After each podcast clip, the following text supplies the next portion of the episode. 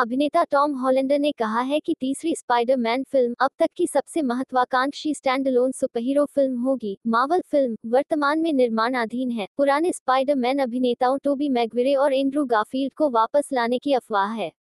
Untitled film का निर्देशन John watts कर रहे हैं, जिन्होंने स्पाइडरमैन होमकमिंग और स्पाइडरमैन फार फ्रॉम होम दोनों को मुख्य भूमिका में टॉम हॉलैंड की भूमिका निभाई।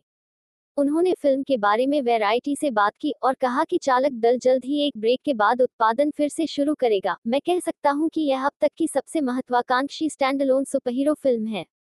आप बैठ जाइए, स्क्रिप्ट पढ़िए और देखिए कि वे क्या करने की कोशिश कर रहे हैं, और वे सफल हो रहे हैं। यह वास्तव में प्रभावशाली है। मैंने कभी स्टैंडअलोन नहीं देखा है। सुपरहीरो फिल्म काफी पसंद है और मैं बस, आप जानते हैं, फिर से वह भाग्यशाली है जो इसमें स्पाइडरमैन होता है। उन्होंने जारी रखा, हमें करने के लिए बहुत अधिक शूटिंग मिली। हमने क्रिसमस से पहले शुरुआत की और सात सप्ताह तक शूटिंग की। हम क्रिसमस के ब्रेक के लिए रुक गए और फिर हम फिर से शुरू कर रहे हैं। मैं बस उतना ही उत्साहित हूँ जितना कि बाकी सभी लोग देखते हैं। इसे अकेले रहने दे। अभिनेता ने दो हज़ार सोलह के कैप्टन अमेरिका सिविल वॉर में स्पाइडरमैन के रूप में अपनी शुरुआत की।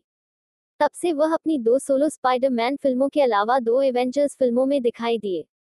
दिसंबर में द हॉलीवुड रिपोर्टर ने कहा कि अभिनेता Alfred Molina, doctor Octopus, Kirsten Dunst, Mary Jane Watson और एंड्रू गारफील्ड पीटर पार्कर लौटने के लिए पूरी तरह तैयार थे। इससे पहले जेके सीमन्स को पहले से ही स्पाइडरमैन फार फ्रॉम होम में जे जोना जैमसन के नए संस्करण के रूप में पेश किया गया था। जेमी फॉक्स इस बीच इलेक्ट्रो के रूप में भी लौटेगा।